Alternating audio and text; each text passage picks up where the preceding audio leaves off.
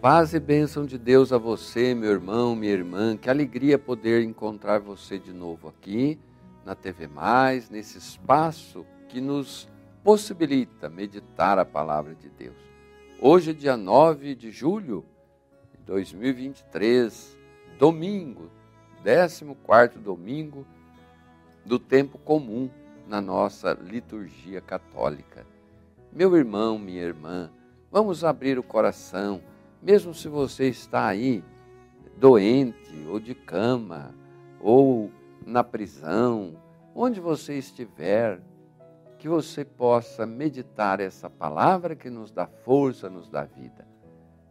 Sou Dom Pedro Cipollini, bispo da Diocese de Santo André, e o evangelho de hoje que nós vamos meditar juntos é de Mateus, capítulo 11, versículos de 25 a 30. Por aquele tempo, Jesus pronunciou essas palavras: Eu te bendigo, ó Pai, Senhor do céu e da terra, porque escondesse essas coisas aos sábios e entendidos e as revelastes aos pequeninos. Sim, Pai, eu te bendigo, porque assim foi do teu agrado. Todas as coisas me foram dadas por meu Pai. Ninguém conhece o Filho senão o Pai e ninguém conhece o Pai senão o Filho, e aquele a quem o Filho quiser revelá-lo. Vinde a mim, vós todos que estáis aflitos, sob o fardo, e eu vos aliviarei. Tomai meu jugo sobre vós e recebei minha doutrina, porque eu sou manso e humilde de coração, e achareis o repouso para as vossas almas, porque meu jugo é suave e meu peso é leve. Palavra da salvação. Meus irmãos e irmãs, Jesus havia experimentado a resistência dos doutores da lei, dos fariseus, que não aceitavam a sua palavra, o anúncio do reino. Uns e outros eram especialistas em leis, mas julgavam-se justos e superiores aos demais. Teoricamente, eles teriam melhores condições para compreender as Escrituras e seguir os ensinamentos de Jesus. Mas a realidade era outra. Eles sonhavam com o reino de Deus, não como Jesus ensinava, mas um reino de poder, de honra, de é, vaidades humanas. Né? E principalmente de domínio. Mas o reino de Jesus não é isso.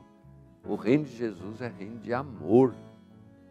Eles é, se reuniram então e se empenhavam em silenciar a voz de Jesus e tirá-lo de circulação, porque achavam que o reino que ele anunciava não ia dar em nada. Falar em amor, liberdade, serviço, caridade, não era isso o que eles queriam. Eles queriam um reino poderoso que expulsasse os romanos da terra, da Palestina, para que todos tivessem é, a restauração do reino de Israel, né, no tempo do rei Davi.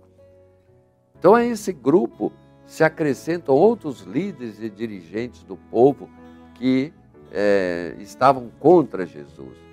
São os sábios e entendidos que se recusam a reconhecer os caminhos de Deus anunciados por Jesus, o reino de Deus. Não pretende certamente tornar-se discípulos de Jesus. Mas em contrapartida, no meio do povo simples né, e pobre, Jesus encontra mais aceitação, fé, abertura de coração à sua, mensagem então é com esses pequenos que Jesus vai construir uma nova sociedade permeada pelos valores do reino de Deus. Reino de justiça, paz, fraternidade e vida para todos. Meus irmãos e irmãs, Jesus faz essa belíssima oração, bem dizendo a Deus, por todos aqueles que acreditam nele Então nós podemos perguntar, mas os ricos não têm espaço no reino de Deus? Tem, desde que eles deixam de imaginar que o reino de Deus é só dinheiro, que o reino de Deus é só posses materiais, que o reino de Deus é poder, dominação, vaidade do mundo, mundanismo. E acredite que o reino de Deus é feito de valores que brotam do amor a fraternidade, a partilha, a justiça, a simplicidade, aí sim pode entrar no reino de Deus, aqui nesse mundo e para sempre no outro.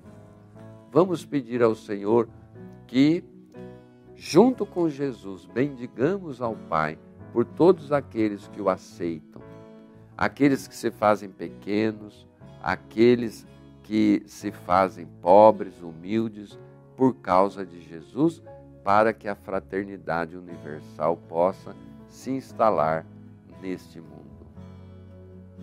Queridos irmãos e irmãs, quero abençoar a todos vocês, você que está triste, está cansado, está desanimado, em especial, mas você que está alegre também, você que está feliz, vamos bendizer a Deus e pedir a sua graça. Abençoe-vos o Deus Todo-Poderoso, Pai, Filho, Espírito Santo. Amém. Fique em paz, fique com Deus no seu coração.